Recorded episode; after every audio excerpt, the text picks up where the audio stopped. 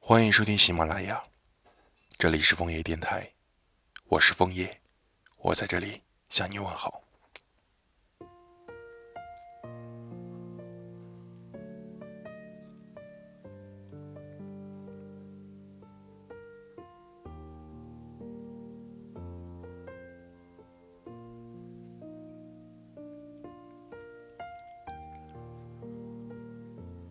邻居家的小孩学吉他学了快三个月了，偶尔经过时，我都会问他今天又学会多少。但每次他都自嘲手笨，说只会一点点，然后又开始重新弹奏练习的曲子。看他执着于自己喜欢的事，再看看自己，能够让自己坚持的事情并不多。不知道健身卡被丢在哪里。课程也落下了许多。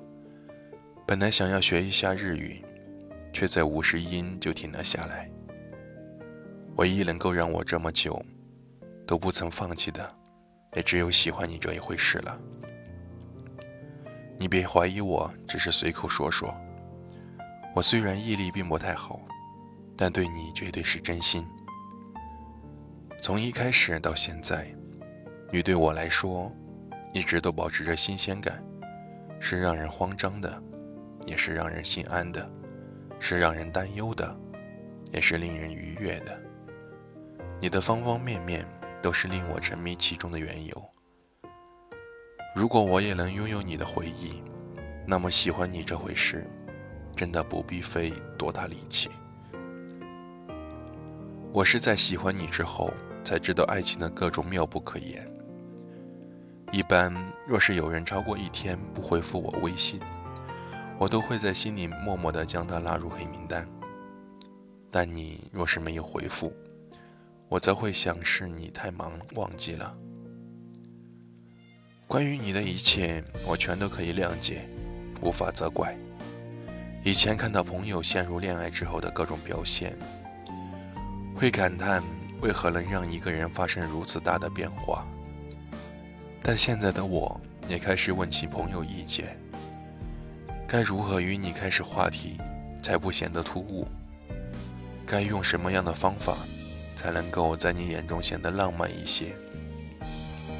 我也曾以为得不到回应的喜欢，到最后都会变成久久未曾打开的宝箱，落满灰尘。但是已经过了这么久，在见到你时，我还是没法淡定的拥有平静脉搏，任何浪漫手段在你面前都不值一提。你出现在我眼前，就是最浪漫的偶然事件。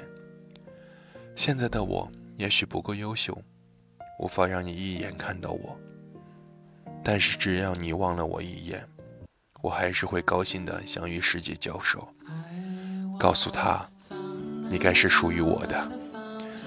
我愿意接受时间长河的考验，也准备好了你会接受我的那一天。所以你啊，真的不考虑和我谈个恋爱吗？我是枫叶，祝你们幸福，晚安。